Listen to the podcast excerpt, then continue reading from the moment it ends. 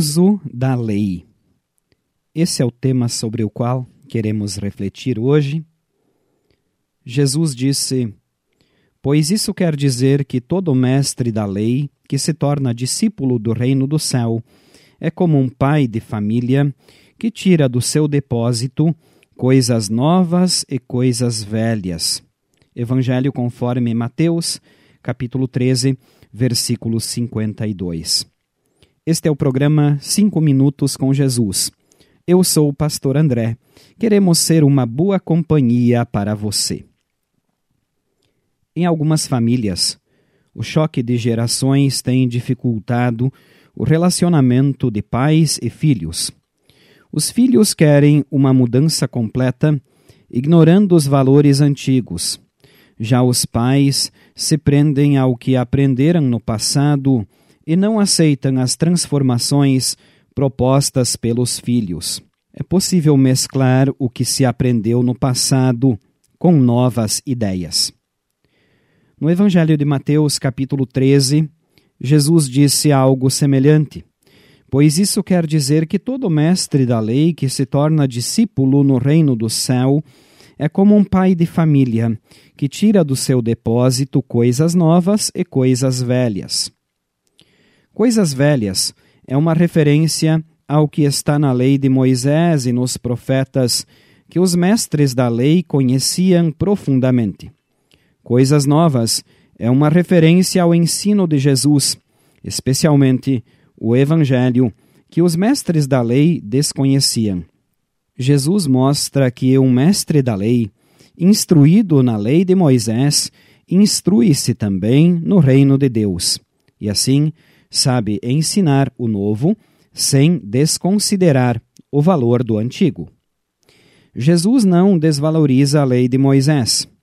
Ele mesmo afirmou: Não pensem que vim para acabar com a lei de Moisés ou com os ensinamentos dos profetas. Não vim para acabar com eles, mas para dar o seu sentido completo. Mateus 5,17. As coisas velhas se referem à lei de Deus, que aponta para o nosso pecado e a consequente condenação ao fogo do inferno. E em nós não há nada que possa ser feito para reverter esse quadro. As coisas novas são o Evangelho, que é a cura da nossa enfermidade espiritual que ocorre em Jesus por meio da sua morte na cruz do Calvário.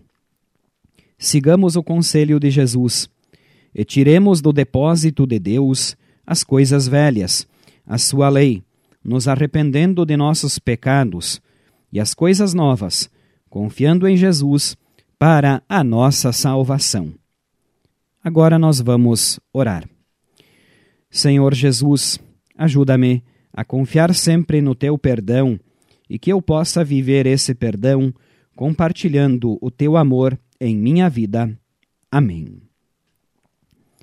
Estamos chegando ao final do nosso programa de hoje. Este foi uma produção da Igreja Evangélica Luterana do Brasil. Ficamos felizes com a sua companhia e queremos agradecer muito por isso. Desejamos que Deus, o nosso Senhor, abençoe ricamente você e sua família, neste dia e sempre. Amém. Deus Pai